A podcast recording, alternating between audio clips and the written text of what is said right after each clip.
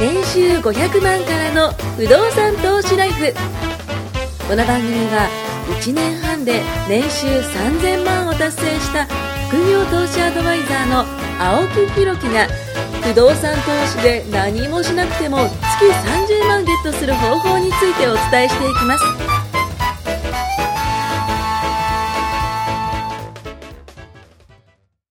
お願いします。お願いします。前回は、ね、あのーポンジスキームあ、打ち上げ花火の話。はい、打ち上げ花火でたくさん飛びますっていうね。でもそんないい話も世の中にはありますけども、やっぱ不動産投資って地に足つけましょうねでまあ終わったんですよね。そうです今回は、あのー最初に、まあ2、3分だけ、ちょっと健康ネタをもう一回入れようと思うんですけども、えー、10月の、えー頭ぐらいに、ちょっとセミナーがあって僕行ってきまして、えー、トスさんにもちょっと紹介したんですけども、乳酸菌を、ね、ご紹介させていただいて。あ、どうです？飲まれてます？あ、暗飲者どころか、はい。余計なお世話なんですけど、はいはいはい。仲のいいはい。社長とか、ほうほうほう。お世話になってる社長とか、はいはいはい。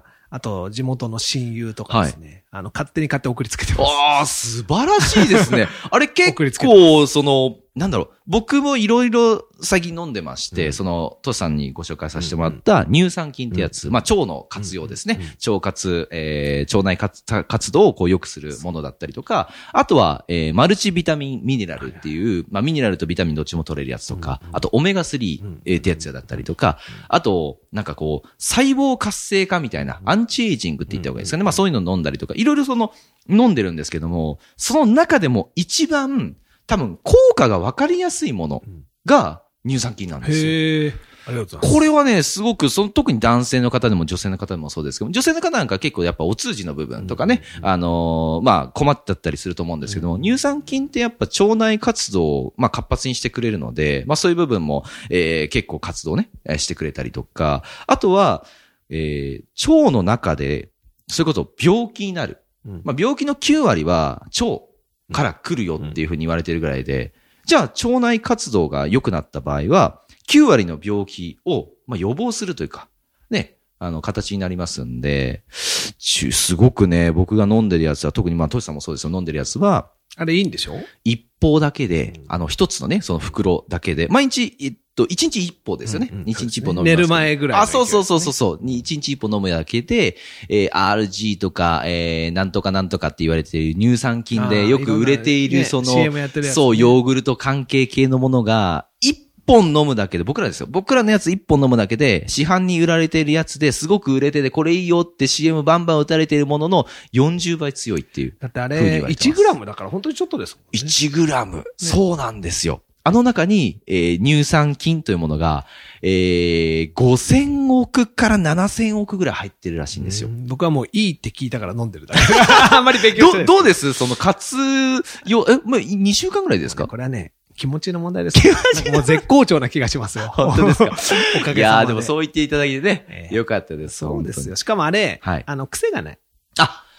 なんか若干グレープフルーツ系なんかそう、柑橘系の味はし口ますに逃がしみたいなとこあるじゃないですか。全然美味しい美味しい美味しい美味しいあれ続くんですよ。あれはね、なんか、あのーお味噌汁だとか、まあ水に溶かしても普通にいいんですけど僕。も、実はあの、あんまり健康に興味が昔はなかったんですえ、よ。本当ですか？今、今健康マジじゃないですか？何て言うんですか？もうこれは青木さんの影響もありますけど、いや、僕の周りやっぱ青木さんをはじはいめ、まあ社長とか経営者とか、はい。まあ変な言い方、人生でそこそここう、うまくいかれて、うん。ある程度のものを手にされた方は、はい最後みんな言うのは時間と健康だと。まあ確かに。もうね、。みんな、これね、職業も違ったり、はいはい。ね、あの、やってることは全然違う。年齢もバラバラ。はい。青木さんの言ったちは僕より10個下。はいなのに、なんか時間と健康が おじいさんみたいなことを言言うてることはねってますけど。こうねはいはいはいそう。でも、本当その通りだなって共感することが多かったので、すごく素直にその辺は何でも真似して。ありがだとうございます。から乳酸菌も取り入れてますし、他の教えてもらった社長さんから教えてもらった、なんか抗酸化のそういうのっていうのも、なんかすげえどえらい高いジュースとかを紹介されるわけですよ。はい。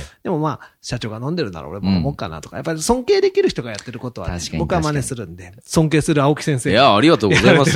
そんなね、乳酸菌をね、こう飲んでいただいて健康になっていただきつつ、まあ前回ですね、あの、アービトラージの話をちょっとさせていただいたんで。そう、そうなんですよ。これはね、あの、やってしまうと不健康なんですが、知識を入れるとね健康になるということで、先ほどアービトラージのね、話したんですよ。仮想通貨のね、えー、アービトラージみたいな話したんですが、じゃあ仮想通貨のちょっと基礎知識をちょっとね、入れていきたいなというふうに思います。まず、仮想通貨、まあ、いわゆる、あの、暗号通貨とね、本当は言いますけども、まあ、日本だけですよ、仮想通貨と言ってるのは。確かに本当は暗号通貨ですかそうなんですよ。本当は世界中で言ったら暗号通貨っていうのがこう主流なんですけど。暗号ですか？らねそうなんですよ。暗号通貨っていうのが本当主流なのに、な、なぜか日本は仮想通貨。まあ、多分仮想、うん、なんかあんまイメージがな最初いんですよねに。作った人が、はいもうそれが定着しちゃったんですそうなんですよんで、その仮想通貨ってものは何かっていうと、そもそもブロックチェーン技術っていうものが開発されて、それを使っているんですね。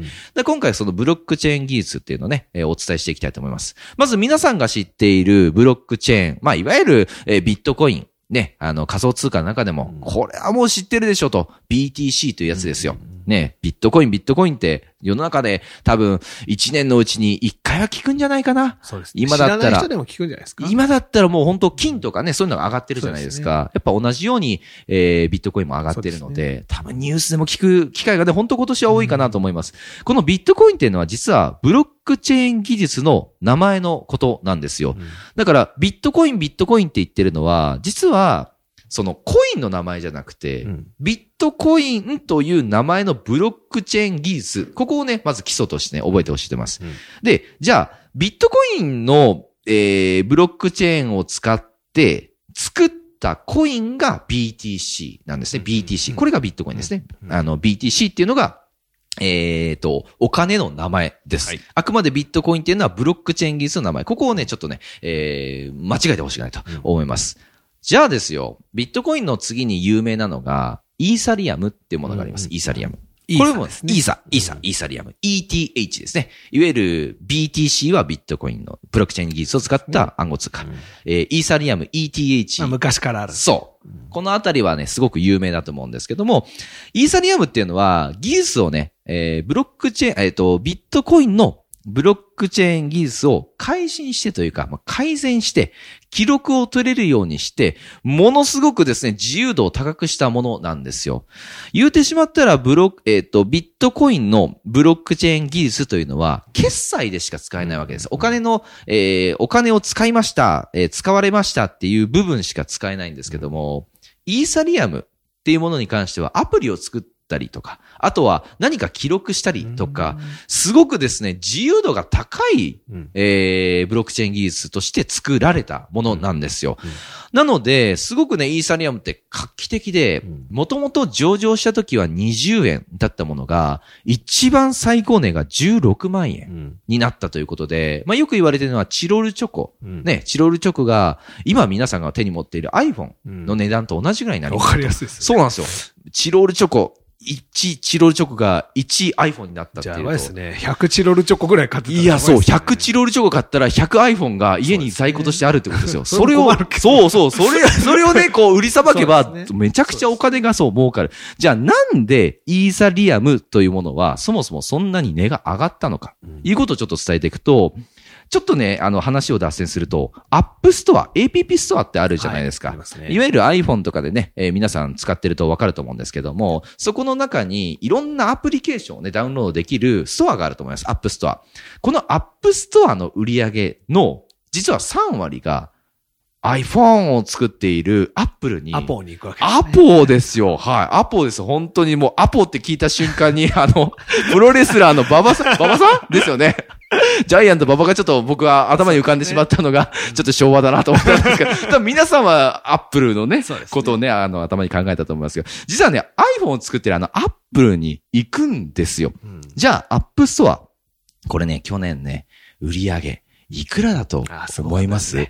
そう、これすごくて、55兆円を売り上げたそうです。アップストアの中の中で。その3割が、アポ、アポいっ、ちゃアポに、はい、入った、いうことなんですよね。すごい権利収入。すごい。だから実は、アップルがやってるのって、iPhone を作ってるわけでもなく、えー、Apple Watch を作ってるわけでもなく、実はそういうプラットフォーム事業というものをやってるんですよ。イーサリアムの話にまた戻りますけども、実はイーサリアムもこのプラットフォーム事業を展開していて。で、このイーサリアムというブロックチェーン技術を使って、それこそアプリを作ったりとか、何かね、その記録を取ったりするような、えー技術を使ったりとかすると、イーサリアムの技術量を使ってるから、そこにまあ特許じゃないですけど、そう利用料を払うわけなんですよ。で、そうなると、イーサリアムというものでお支払いをしなければいけないっていうその契約になっているので、イーサリアムを買わなければいけないんですね、使ってる人たちに関しては。で、そうすると、イーサリアムがどんどん売れるようになって、じゃあ皆さんもね、同じくイーサリアムのそのブロックチェーン技術を使って、それこそ NASA とかもイーサリアムのブロあのブロックチェーン技術使って、それこそ、えー記録をあの研究したりしてるらしいんですけど、そういうとね、大手のところが使ってるんで、皆さんも大手が使ってたらなんか安心するじゃないですか。じゃあうちも使う、うちも使うってなって、どんどんどんどん皆さんがそのブロックチェーン技術を使ってるから、イーサリアムが、えーどんどん売れて、報酬が高くなって、で、結果的に、あの、iPhone がチロルチョコ、iPhone じゃない、えっ、と、チロルチョコだった。いや、逆ですチねロ。ルチョコ、チロルチョコ iPhone になって。それはあの、ポンジスキームになっちゃいますね。はい。もうね、チロルチョコ iPhone になったという話なんですよね。まあ、このようにね、仮想通貨でもこう、な、なぜ上がるのかと。ね、理由を知ってると、仮想通貨の購入にも役立ちますし、そうですね。そう昔、結構何にも言われず、これ上がると思うよ、的なやつを買い漁ったことがあって。そうすると、バブルの時期あったじゃないですか。はい、ありましまあたね。何買っても上がったんですよ、あの時。3年、4年前ぐらいはね、ババブリーでしたね。ギュイーンってこう上がって、はいヒューってなって、あれはいも、しょぼんってみいんな。やー、そうですよね。僕もすごい結構、ど高い時期にいろんな仮想通貨買ったなって今思うとね。2、3年ぐらい前もう大変なことになったんですよそう。ですよね。まあもそういいです。もうそんなのは僕の花火の中でまだ小さい方。はい、はい。もういいです。まあ、車、車、1、2台分ぐらい。いやー、車一台もでかいです。でも僕らってさ、毎回思うんですけど、その、投資した時って、あの、上がるかもしれないって夢を買うじゃないですか。そうですね。で、そのお金、例えばその投資したお金がなくなっちゃった場合に、あのお金をね、どこどこに入れとけばよかったって毎回思うんですけどね。でも勉強して勉強はいして精度が上がって、はいその精度が上がった中で得た情報をシェアすると。そうですね。まあね、これはしょうがないです。いや先駆者としてね。いや、もうやっていくしかないそう。もう常に、えー前を向いて。そうです。常に行動していって、常に投資をしていって、最善の、えーそれこそ情報とか、ね生きた情報をね僕らが取っていると。本当に事故ってほしくない。いやー、そうなんですよね。ねだから僕らね、こうやってそのポッドキャストで、こう、今129回目になるんですかね。そうです今回で129回目のね、えー、それこそ、まあ、アナウンスというか、うですー伝えてますけども、こういうような形で僕らも、ね、それこそ失敗した経験とか、えー投資の話とか、まあ、事業でもそうですけども、そうういう話をさせていただいてるんですけども、一つね、なんか、こう、きっかけを作れたら僕はすごく嬉しいかなというふうに思うんですよ。そう。なのでね、このように、まあ、先ほども言ったように仮想通貨でもなぜ上がるのかの利用してると仮想通貨の購入も役立ちますし、まあ、プラットフォームのね、仮想通貨っていうのはね、えー、先ほども言った通り、えー、その仮想通貨を使って払ったりするので、ねイーサリアムはね、値段が上がったりとか。なんかね、これはね、不動産投資も僕結構一緒だと思ってて、まずなぜこの物件が良いのかとかね、うんそういうのをこう自分で理由を並べることってこれ重要だなと思って、そうですねじゃあ例えば先ほどトシさんがその紹介されて、ね、それこそ仮想通貨買いました。でもそこには自分の意見がやっぱないとダメじゃないですか。で、不動産投資の場合は、業者さんとか、えーアドバイザーから、この物件いいよって紹介されて、あなたがいいって言うから買いましたってね、これ間違った買い方ですよね。そう。だから、まずなぜこの物件がいいのかを、これ自分で理由をまず並べること。そして、その理由が正しいかを、業者に聞くんじゃなくて、その進めてきた、例えばアドバイザーとかと一緒にですね、答え合わせをしてほしいんですよ。先に合わせちゃえばいいですよ。そう。答え合わせをしてほしい。だからね、そういう答え合わせすることで、こう、疑似体験、まあ、いわゆる成功体験の、まあ、じ疑似体験みたいなでもものができ今すごいるじゃないですか。聞いててよ、いいなと思ったのは、やっぱね、前向きなんですよ。前向き。ありがとうございます。いいとこを探してはい、買いに行くっていうね。はいあの、買えない人の特徴は、はいなんとか買わない理由を探すんですよ。後ろ向きなところですね。すごいですよね。その場から逃げたいというね買いたいって言って相談に行って、はい買いたくないのか、買えない理由を一生懸命探すそうです。いや、なんでですかね。ね。だからあれ、一個でも不安なイチャモンを自分につけて、だから買わない自分は正しいってまた書いてくるんですよ。要するに、踏み出すのが怖いんですよ。あーそういう方にじゃあ、例えば、アドバイスをするとしたら、ずっとそのままでいいんだよ。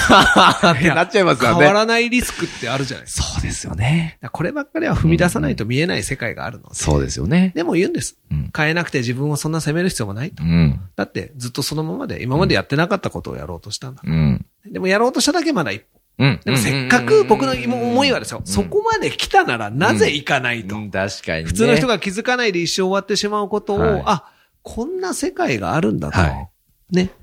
そしたらうまくいくように頑張ればいいじゃないですか。うん。間違いない。だのに。うん。だのに、だのにですよ。だのに。だのにですよ。だのにじゃなくて、だのにですからね。だのにですよ。はい。やめちゃうんですよね。やっぱこうだからやめよう。古いからとか。うんうんうんちょっと知らないエリアだから家から遠いからとか。うんうんうんうん家から近いとか関係ないですから。そうなんですよ。あくまでも自分中心でね。どうしても理由を考えちゃうからね。そうそうそいや、毎日掃除しないといけないんだったら、それはおっしゃる通り。うん時短でね確かに確かに確かにあれしなきゃいけないけど。う。はい。じゃあ行きますかって行ったことないっていうか、まあ、ほぼ行かないじゃないですか。うん、行かない行かない行かないだってですよ。アウトソーシングできるのがいい。間違いない。そう。あの、結局最後は全部アウトソーシングできるものじゃないとだ。うん自分の体一個なんだ。そうですよね。サラリーマンがなんでサラリーマンなのに不動産を買っていいかって言ったら人が全部やってくれるから。うん何もしなくていいからです。うん。ねおっしゃる通りこう。やって撮ってる間も家賃が入る。そうですよね。特にじゃあ僕らがこのポッドキャストを撮って、家賃が上がるか、ねね、そんなことないわけでです逆に家賃が下がることもないわけですし、何もしなくても気づいたら毎月同じ時にそ、同じ、まあ時間かはわかんないですけども、ね大体同じ時に大体同じ家賃が入って、たまに連絡。絡が来て空いちゃいました。はいじゃあ、まあそんなもんじゃないですかね直していいですかはいね、あ、埋まりました。引き続き頑張ります。そうですよね本当にそれぐらいですよね。いやー、そう。だからありがたい。そうなんですよ。これ毎日電話来てたら大変ですもん。いやー、そう。だからめっね、たこないですからね。そう、結局はその、まあ、さっきの仮想通貨の話もそうですけども、なぜ上がったのかっていう、ちゃんと理由があるわけなので、そうですね。じゃあ不動産投資でもなぜこの物件を買ったら良いのかもそうですし、自分でやっぱそういう理由をね、うん見つけるこう努力というかそう、ですね。で、この、これをね、繰り返せば、物件のメッキの力ってやっぱ絶対つくと思いますし、まあ目の前に出てきたね、物件に対してこう、ついて購入する理由を並べることが僕はできるんですですねこう、購入しない理由をみんな並べてるんですけども、逆なんですよ。購入する理由をバッと並べて、その中でも、やっぱしアドバイザーの方と答え合わせしていただいたりとかしていけば、僕は結構め物件のメッキの力ってすごいつくのかなと思って。でやっぱ教えてて思うのは、はい。この物件買いなっていうアドバイスはダメなんですよ。なあ。それはね、力がつかない。確かに確かに。ここ確認したはい。で、ここがこうだったら俺はこう思うよ。うんで、そうじゃなかったらやめればいいし、うんっていうのを教えてあげると、うんいざ僕がいなくなっても、自分で提案を受けた時に、その子は、大家力がついて、物物件の選定力がつくわけですよ。はい。で、これは、あ買っちゃいけないって言ってたあれだなとか、んそうなってほしいじゃないですか。そうですね。単純にこれいいと思いますみたいんだったら、うんうんうんうんね、なかなか簡単ですけど、力はつかないですつかな。ダメなんですよ。そうで、責任も最初負えないから。ああ、そうです。ね分が本当に僕がいいと思って、自分だったら買ってる物件があって、はい例えば、まあ、自分で買ってもいいんですけど、はいその人が買った時に、何かしらの理由で入んなかったりした時に、いや、あなたが100%いいって言ったでしょ、うんみたいな人がもしいるとしたらです人よ。任せになっちゃいますよダね。メなんですよ。ねやっぱり自。分で納得いかないものは買わなきゃいいし、うんあの、納得いけば買えばいいし。いや、本当おっしゃる通り。そう。だから、まあ、最近は本当に自分で買ってもいいなって思う物件とか、あと、ステージによって買えるもの買えないものあるじゃないですか。それはありますね。確かに。今の自分は買えない。この金融機関が出さないから。でもその人だったら買えるとか、うん逆もありますね、うん僕だから融資してくれるっていうのもあるし。うんそれってすごいパズルじゃないですか。確かに確かに。このパズルって本当に難しくて。いや、難しいですね。そうですね。僕と青木さんが二人でいいと思っても、はい僕は買える、青木さん買えない。逆もあります。はいす青木さん買える、はい僕買えない。はいそれって、パズル。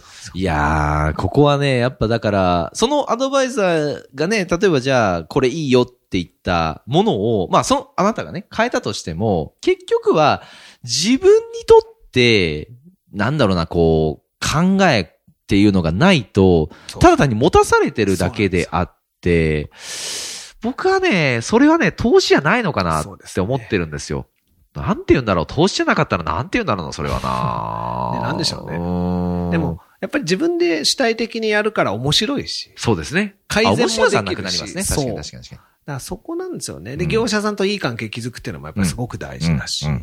そういうの全部すっ飛ばして、ただ自動でオートメーションでポーンって物件が降ってくるうんとかはないじゃないですか。うんないないない。そんなもんないです。そこなんですよね。だから僕はその、買っていいかどうか見極める方法、はい。あと自分にとって、その人の欲しいもの、うん。早く回収できるよううん。に、今はトントンでいいから、はい。老後のためにいっぱい買っときたい人もいればうん、今がきついから、うん。いつまでもローンは続いてもいいけど、キャッシュフローが欲しいの。はいはいはいはい。そこら辺って全然違うじゃないですか。目的が違いますからね。ね。現金を100万円で本当ボロい戸建てを買って、自分で頑張って通って直して、一個始めてみたいっていうね、はいはい。本当にリスクの低いやり方。ただそこまで時間を投下するのが僕らにとっては逆にリスク。いや、リスク、リスク。デメリットが多くなっちゃうそう、そうです、そうです。ね。だ今から青木さんが100万円の戸建てを買ってはい。自分で直すとかね。もう鉢巻きね、ねじ鉢巻きしてね、朝から晩までこう、ギコギコギコギコね、他の仕ノコギリ事しろって引いてたら、そうそうそうそう。その方が、いや、青木さんにとってはプラスだから。それが人によって違うからまた面白くね。そうう。んだから結局自分のいい物件っていうのはその自分のやっぱね、ねこう、現状とかもやっぱそういうのはありますのでバックグラウンドがみんな違うし。そう。そういうのをね、やっぱ分かってほしい。まあ、今回129回目ですけどもね、あの、こんだけ聞いていただいたら、もうね、それこそ一歩踏み出せる。そう。あとは早く始めることですよ。そうなんですよリスクヘッジこのね、1話1話、まあ、毎週僕らって出してるじゃないですか。はい1話ね、来週はもっともっといい情報聞けるんじゃないか、再来週はもっともっといい情報聞けるんじゃないかなったら、いつまで経ってもね、そう進まないわけなんで。そもそも8割世間話。本当ですよ。残念ながそう、残念ながら。あれ？次回聞いたけど全然不動産の話しなかったみたいな。そうそう。まあそうな、ならないようにね、僕らも気をつけて今後 発信していきたいと思います。すねぜひぜひよろしくお願いします。はいありがとうございます。